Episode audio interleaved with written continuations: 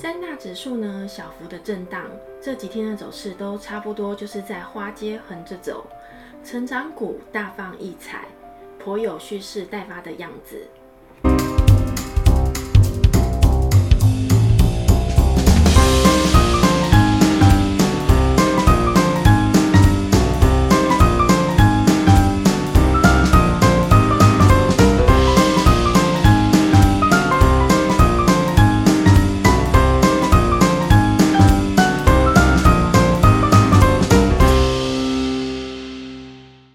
大家好，欢迎来到七二华尔街。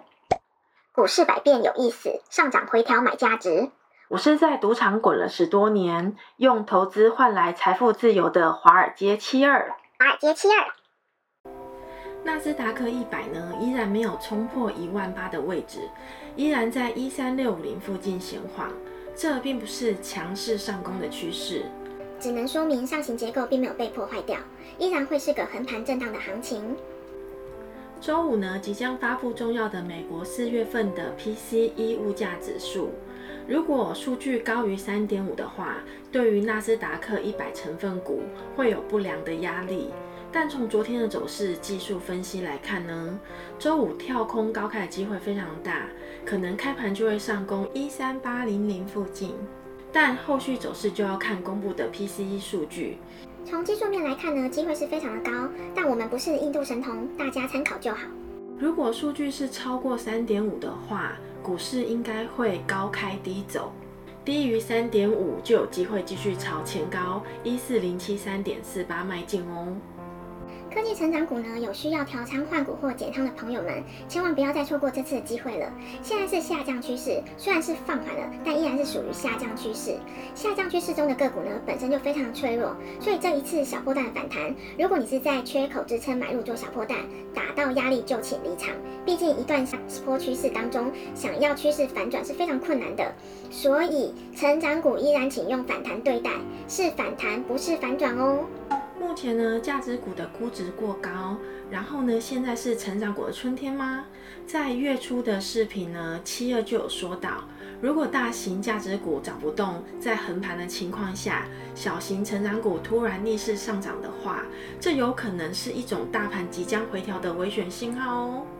这周五呢，如果要做买卖的话，请大家谨慎一些，因为下周一五月三十一号是战王将士纪念日，不开盘的，所以马上六月初六月十号又要公布 CPI 数据，各种数据公布以后呢，六月十七号美联储又要讲话了，所以长周末变数比较大。目前是属于暗潮汹涌的隐晦期，各种数据呢显示空军大集合了，重注下压大盘必定回调，所以是非常敏感的阶段。情绪面呢支配着基本面，最怕的就是周二一开盘，马上就变成了阵亡韭菜纪念日。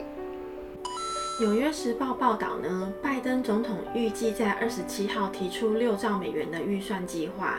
以投资基础建设、教育、健康、护照等领域，使美国更具竞争力。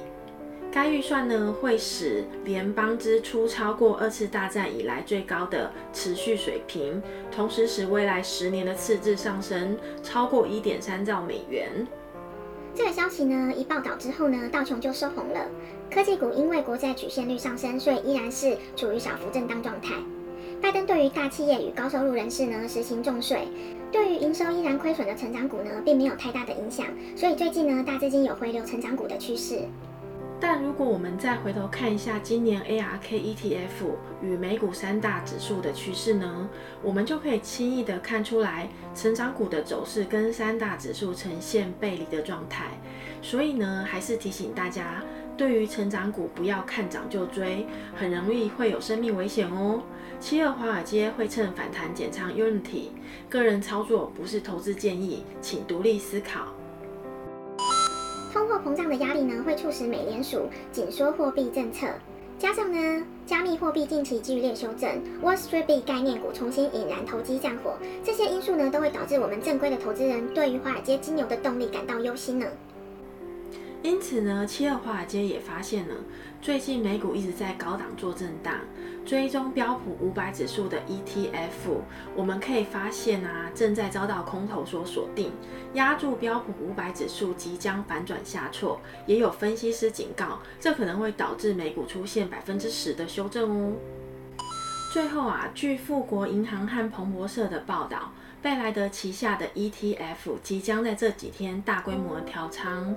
这个 ETF 共计有一百六十亿美元的庞大资产，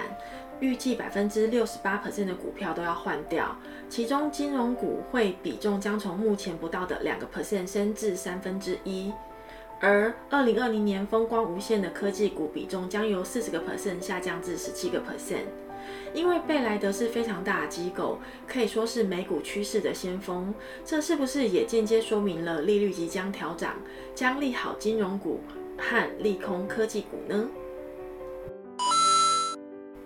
重点来了，重点来了！按赞、订阅、加分享，六月股市精准预测马上来！